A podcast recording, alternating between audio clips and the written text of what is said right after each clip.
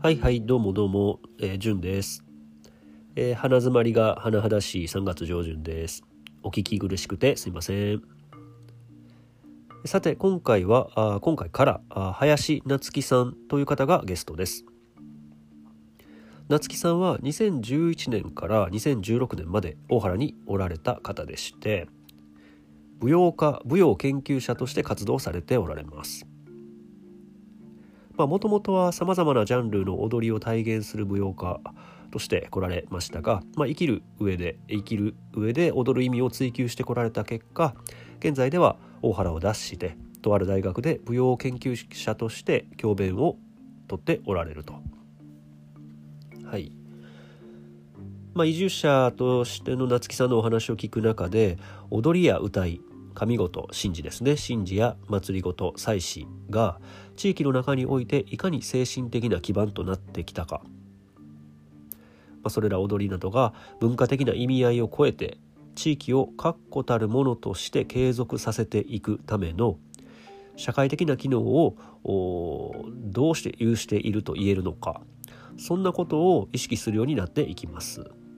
夏木さんのお話を聞いていくとそんなことを意識するようになります。はい。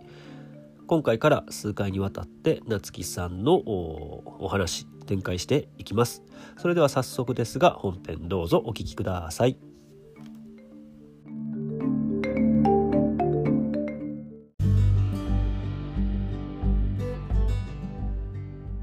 じゃあ早速始めていきたいと思いますけれども今回はあのまたある方にゲストとして来ていただいておりますがその前に一緒に聞いていただく方としてえ またあの急に20分前に呼び出しさせていただきましたわっぱ堂のさっちゃんですこんにちは。毎度毎度。すいません、いろんなところに。どうですかさっちゃん最近は何か一言ありますか、そうですね。もうね、今年の夏何作るかを決めたり、苗を注文したりしなきゃいけない時期に差し掛かってますし。ね今収録は2月ですけどねう、ん。いよいよねまあ、そういう意味では、ちょっと。早いんだねそれも決めるのう動き始めなきゃいけない年だったりもしますね。そうですよね、うん。まあ、畑ドタバタしつついろいろプライベートでもまあでプライベートというかねいろいろそうですね。あとはまあ、ねスタッドレスタイヤいつノーマルタイに戻そうかなちょっと早いかなと思うけどこれまあ大原あるあるかな。そうですね、まあ、いよいよ春が見えてきたなというタイミングそんな感じですね。ですね。でそんなタイミングにゲストとして来ていただいたのが実はね大原城ゲストとして女性初めてお呼びするんですよ。でいろいろお呼びしたい人はいて話聞きたい人はいるんですけど、なんかちょっとタイミングが合わなかったりとかして。言われれば確かにそうか。うんそうなんですよ。はい。ということではい。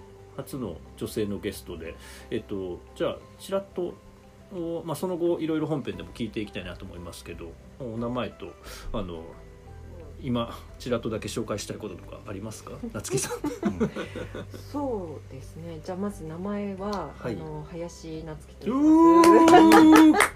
ありがとうございます。すはい。あの夏樹の夏は春夏秋の夏で木は樹木の木の方でございますので皆さんうん。間違えないようにお願いしたいんですけど、はい、はい。はい。でえっ、と現在はえっ、と徳島県在住ででえっ、と市内にあの四国大学という私立の大学がありましてうんそちらの、えー幼児教育科の教員をしています。はい。で7年目かな？もうう、ん。そう、えー大原を離れてあ、もう7年。7年近いですね。6年半か、うんうん経ちます。で大原にはえっと5年半住んでました。うん。2016 16年まで。年まで、うん。はいはい。そんな感じです。簡単な自己紹介。はい、うんいやいやありがとうございます今回夏木さん頻繁に大原に帰ってこられていらっしゃってで帰ってこられてるそのタイミングでちょっと強引に「あのすいませんお話聞かせてくださいと」おなったのが今回のね収録の理由なんですけど、はい。はいあのまあ、その辺のおなんで帰ってこられるかというかいう話もいずれ聞きたいですけどそもそもお大原に移住してこられたのが2011年うん。そうですね。ねの話ですけどね、はい。えっと、そのなんで大原に来られたのかとか、まあ、それまで何しておられたのかも含めて ちょっと広い話になりますけどですはいね、まああの話せば長くなるんでええあの簡潔になるべくお伝えしたいんですけど、まあ、まずあの90年代の終わり頃。だいぶ 終わりだい頃ね。はいだいぶ遡るんですけど、90年代に96年からかな。あの月1回あの私が当時やってましたアフロブラジリアンダンス、うん。まあ、ちょっとこの説明も必要かと思うんですけど、まあ、ちょっと今端折りますね。でこのアフロブラジリアンダンスのワークショップを、えっと、大阪京都神戸っていうふうに回ってたんですうん。だから金曜日の夜大阪土曜日が、えー京都日曜日が神戸で日曜日神戸から東京に帰るみたいな感じで、でそれをね23年続けてたんだけどあの関西いいなっていうのがすごいあったんですね。うん。で東京ではレギュラーのクラスを週に3本とか4本やってたんだけどうん。なんか関西の人たちこう私がやってるダンスのことをこう深掘りしたがるんですよ。えなんかーもっと知りたい。えそれってどういうこと？みたいな。でなんかすごく面白いなって思っていたんですけど、まあ、2000年に出産しました、うん。はい。うん。でそこからまあ東京に住んでたんですけどで月1回の関西ワークはちょっとお休みしててうん。でそれで東日本大震災が2011年に起こりうんでまあなんかその時をきっかけにあの息子がその時11歳じゃない、うんであのなんか自然の中で子育てしたいっていうのをすい、ごい思ったんですよ。もうなんか、はい。あの時ほらなんか電気がさうん。やっぱ原発事故もあってうん。電気あんまりいらない生活がいいなみたいなのはいはい。を覚えてない、はい、しえじゃあ震災きっかけのいまあちょっとそれだけじゃないでしょうけど、うんもちろん、うんそっかきっかけはそのあたりにやったんですね。だね、うーん。ん。でまあいろいろ他にもまあ一人っ子だったからあのーなんか小規模校でこうなんていうんだっけ縦割りのあのクラスとかでなんか活動したりとかするとこがいいなとかあと地域のつながりが強くてでまあ祭りとか神事とかが残ってる地域に、まあ住みたいと思いましたね。なぜですか？はいそれが次ですよね。なぜですか、うん、えっとね私は東京の杉並区っていうところで生まれてでもう高度成長期真っ只中ですよ、で両親ともに、まあ、まあ共働きでうん。でこう学校から帰ってくると、まあ、誰もいない、うん。でお隣さんも誰住んでるか全然知らないんですよ。とまあ知ってはいるけど名前はね。でも、うん。こう面識もない。であの祭りとか、まあ、盆踊りがなんか年に1回あったけどでもその商店街がやってるような、うん。あの東京温度ぐらいうん。を踊る感じで、あとは出店が出て、まあ、ちょっとこうこういう人なんていうの？ちょっとラジオではあれだけど、うん、人たちがあの焼きそば売ったりとかみたいな、うんうんだからなんかそんなのしか祭り的なものって覚えてなくて。うんうんでまあそれでですねうんいろんなダンスを経験したんだけど、まあ、6歳から12歳までバレエ。でバレエをしたんだけどまあすっごい苦痛だったんですよあのトーシューズ履くのが。あそうなんですね、うん。合わなかったね足にね。あー。いやなんかなんでこんな苦しい思いしておなんかニコニコして踊んなきゃいけないのかなって 思って、まあ、12歳で辞めましたでもやっぱ踊ることが好きだったんで17歳の時にエアロビクスエアロビックダンスうん。当時ね、結構流行ってたんですけど、うん。まあ、それと出会ったんですよね。まあ、実はそれはアメリカにあの短期で留学した17歳の時に始めたんですけどでそれで、えっと、日本帰ってきてからもエアロビクスを続けてで大学に行ってから今度は エアロビクスの同好会を大学に作ってへで当時だから80年代の終わりぐらいでうんバブルだったじゃない、毎度お騒がせしますですね。毎度お騒がせします。えなえ何それ？何時代じゃないあ れ？ごめん。邪魔流してくださいはい、すみません。で、えっとそれでまあエアロビクスのインストラクターとしてはすごくあのペイメントあのこれも良かったし、うんあのすごく良かったんですよ。いろんな意味で。でまあもうちょっとあの勉強したいなと思ってでアメリカに留学しました。えっと大学を卒業した後大学院でアメリカに行った。へでまあいろんなダンスをしたんですけど、まあ、どれもなんかしっくりこないんですよなんかあのモダンでしょ？タップでしょ？ジャズっていうのを大学でやって、うんでそれであのー大学院2年あ1年生の夏か。なんかオハイオの大学に行ったんだけどうん。オハイオってどこかわかる？結構東寄りなんですけどね、でやっぱりエアロビクスの拠点がロサンゼルスカリフォルニアだったんで、夏休みにカリフォルニアでアルバイトしてて。でそれでその時にあのアフリカの太鼓に合わせて踊ろうエアロビクスが始まったんですよ。へで生の太鼓の演奏者がずらっと45人ぐらいいる中でエアロビやるみたいのがえあってそれで開花しちゃったんだよね。うん。太鼓で踊るってこんな気持ちいいんだみたいな。エアロビット太鼓ってちょっとあのよくわからないですけど、うん。アフロビートエアロビクスかなんかだった、はうん、でそれで、まあ、太鼓で踊るってこんなにすがすがしいなんかものすごい今まで経験したことがないあこう気持ちよさを感じてうん。でそれで一旦オハイオに戻って終了してあのマスターね終了して、でまた、えっと、カリフォルニアに戻ったんですけどでその時はロサンゼルスじゃなくてサンフランシスコになぜかあのまあこっちの方がなんか雰囲気がいいなってただ単にあんま深い理由もなく行ったんですけどうん。でそこにあのダンススタジオでアフリカそれからハイチキューバブラジルみたいなところの,、うん。あのダンスがもう全部習えるダンススタジオがあったんですよ。でそこで一通り太鼓に合わせ全部太鼓に合わせて踊るダンスをねうん。生の太鼓に合わせて踊れてそれを一通り練あの受けたらいやどうやらなんかアフロブラジリアン、まあ、ブラジルのダンスが一番自分に合ってるなっていうことでそれを始めました。はい。でうん。そのアフロアフロブラジリアンとかアフロヘイシャンハイチのう踊りをんアフロヘイシャン。あとアフロキューバンっていうのもあります、うん。この辺のアフロなんとかってつくのは全てアフリカの人たちが奴隷とされてうん。それで、えー、と南米とかカリブ海で伝えたうん。ダンスの総称。うん。でそれがあの私の論文読んでくれたんだけど、はい。はい。アフリカンダイアスポラダンスとというふうに象徴しあ総称して言ってるんですね、うん。そのダンスっていうのは全部宗教が絡んでます。うん。うんうんでアフリカの宗教はもともと神様っていうのは自然に宿る神々なんうんですよ、うん。でそのアフリカンダイアスポラダンスは全てその神々の踊りが入っています、ううん。んうん、だから、えー、と例えば鉄を司る神うん。火を司る神海うん。山とかいろいろいるわけね。うん。でそれを一通りずーっとコツコツコツコツうん。踊ってたんです私。あその踊りもその火を司る神の踊りがあるとかそそうういうことですか？そうそうそれはじゃあもう伝統病ってこと。伝統病っていうそうだね。かそのまあ神事とか。だから別にそのその時新しく生まれたわけじゃなくてうんうん。もうずっと伝わってる踊りってことそうだね。まあでもさほら奴隷うんとして連れてかれちゃってるから、うん。あのそのアフリカの宗教は禁止されてたの、うん。はい。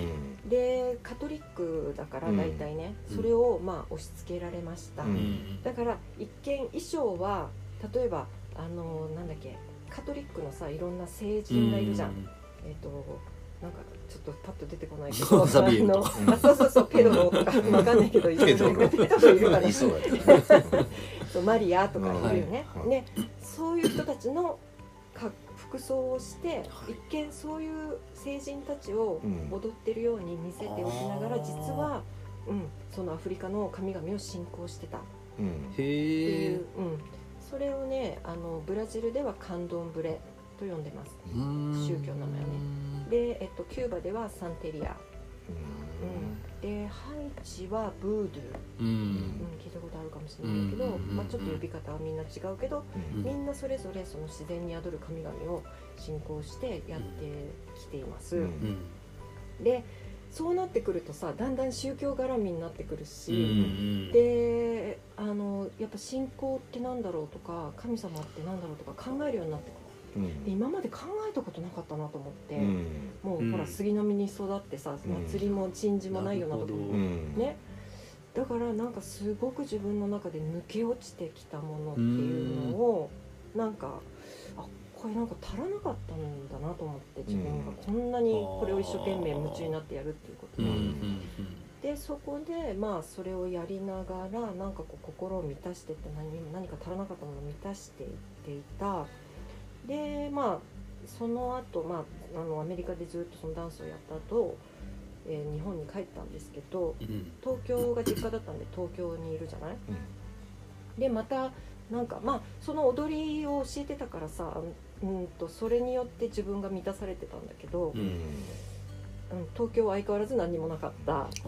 で今度じゃあはいじゃあ引っ越しますってなった時にあこれはもうやっぱ祭りと神事は自分の生活の中に必須だなと思ったんですよ、うーん。でね面白かったのが大原に引っ越してきたら山を感じ空を感じ土を感じみたいななったじゃない、うん。あそうそう。でさっちゃんのとこでもほらあのちょっとお手伝いさせてもらったりそうでしたね。うん、はい。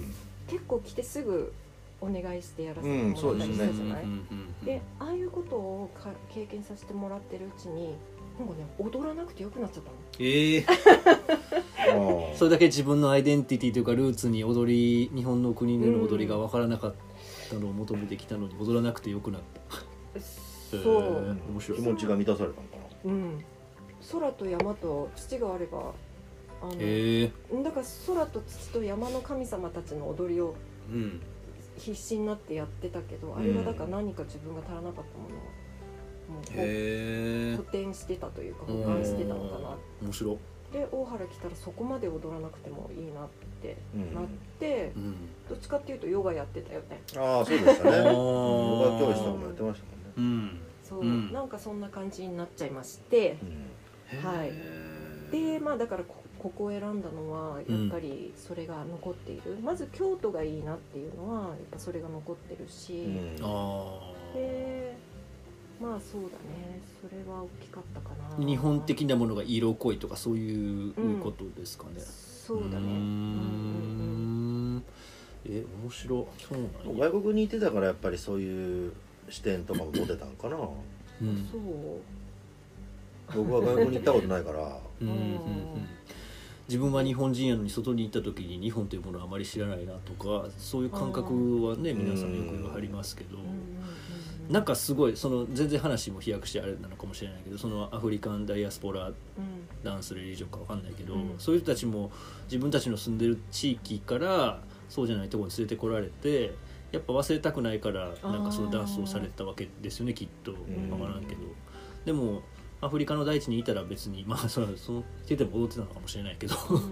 それはもうダンスっていう捉え方でいい。ね いいのそれ面白いですよね。その人らからしてもやっぱダンスはダンスだおなんていうのダンスって、まあ、日本語にしたら踊りになるのかな。どうなるの？うんまあダンスだね。その目的としては、うん。例えばその人に披露するためだったりとかああ全然なんかそそれこそその神様の前でその神事の時に、うんなんていうの奉納の意味も込めて踊るのかとか。あ内的にーもう完ただ全にただトランスしてみたいう。ん。なあー人のためには踊らない。だから私ねあの大原に引っ越してから宮崎の高千穂にねちょっと通ってうん。またちょっとリサーチしてたんだけど、ね。え神楽を見に行ったんー、ですよ。えー、面白い。うん、でその神楽を初めて見た時にだから日本のさもう伝統とか歴史、まあ、なんか文化とかうん。もうまるっきりもう東京のさあんなところで育育ったらさよほどなんか機会なかったら分かんなくてし、うん。で神楽なんてあるんだみたいな。でそこから通い始めたらあ私が今までやってきたのってブラジルの神楽だったんだなって いうところで腑に落ちた。改めて意味付けがそこでできたわけですか。神楽だった、でそうすると神楽って宮崎で見てきたのを思うとあれは神が楽しむってうん書くじゃない、うん神様を楽しませるためうに、んあの演ずる踊る、うん演奏するっていうものであってだから一応人は見てるけどうんまあ関係ないよね。ただいる、ううんいるだけいるだけっていうか、まあ、そこでもちょっとこうやり取りはあるんだけど、うん。まあ、舞う意味っていうのはやっぱ神様に捧げるというか、うんでまたそれがその捧げるっていうよりもまあ結局これまた日本の信仰に戻っていくんだけど神様って結局は自分の中にいる。うん。うん。一人一人の中に神様がいて、うん。ね、その土とか石とかうん。木とかにも神様がいてっていうのがもともと日本の信仰の考え方で。うん。だからその踊るっていうのはあの自分の中の神も喜ばせる楽しませるっていう意味もあるんだろうなと思っていて。っていうことで私がこのエンターテインメントとしてそのダンスをやるっていうのは、うん。あの全く興味がなかった理由が分かった。まあやってはきたんですよ。だけど人を喜ばせるためのダンス。うん。でなんかあんまりなんかそれはねそれを楽しめる人はいいと思うんですよ、うん。うん。でも自分はなんでこんな楽しめないんだろう。あのショーに出たり公演したり何のためにこれやってるんだろうみたいになっちゃうでどっちかっていうとだから神楽が好きだったんだね。うんへっていうことでいろんなことをここに来たことで気づかせてもらえたかなって思いますね。え面白いそれは。うん。自分が踊る意味みたいなのを見出せたってことあですか？そうですね。その通りですね。ね。もううん本当にそうだと思クラシックバレエではなかなかそれは得られなかった体験なんですかう。ねうん、クラシックバレエは苦痛でしたねうん。まあやってる時はまあ楽しいけどやっぱり音楽に合わせて体を動かすの。でもこうなんかこうパーってなりながらうん足はいったーみたいな。痛いもんず常に痛いもん。へー無理があるそんなに自分の体を酷酷使したり無理してまでうん笑顔で演じる意味がわからない。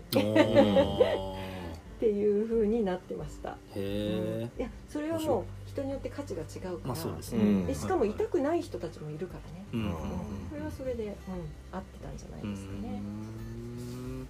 はい、まあそんなことを思いながら大原でそれをまあ思いながらとか大原に来てうん、そういうことをこう意味付けしていかれたというか。そうですうーね、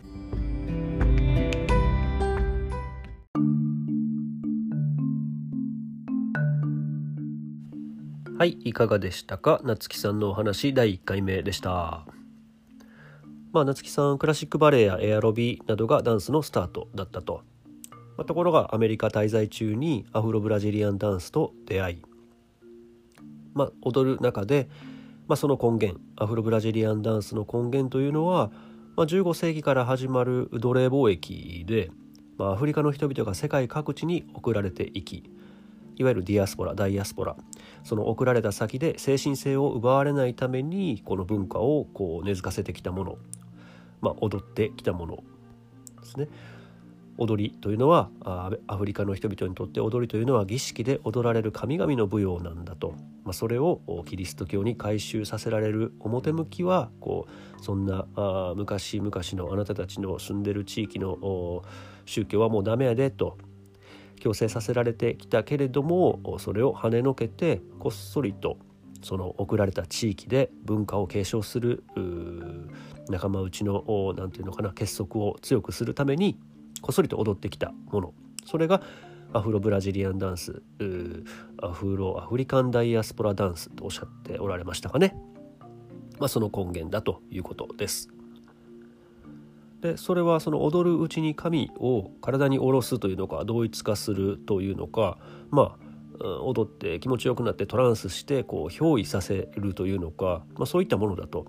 それは日本の神楽であったり巫女舞であったり、えー割とそういうアニミズム的な日本の昔の舞踊とすごくよく似ていると思われたのか。まあバレエであるような観客を見せる観客に見せるためのもの魅了する見せるですね。